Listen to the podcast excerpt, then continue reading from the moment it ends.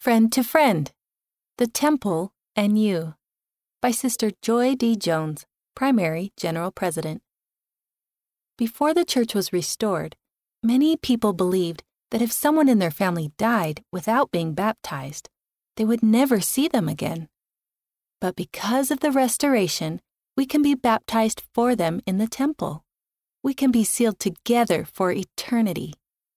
Like Joseph Smith, you have also been chosen by Heavenly Father to do important work in your life.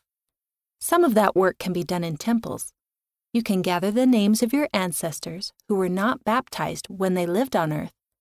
Then, after you receive a temple recommend, you can go to the temple and be baptized for them. As you do this work, pray to your Heavenly Father to guide you. Your ancestors can help you too. What an important and sacred blessing this will be for you and for them.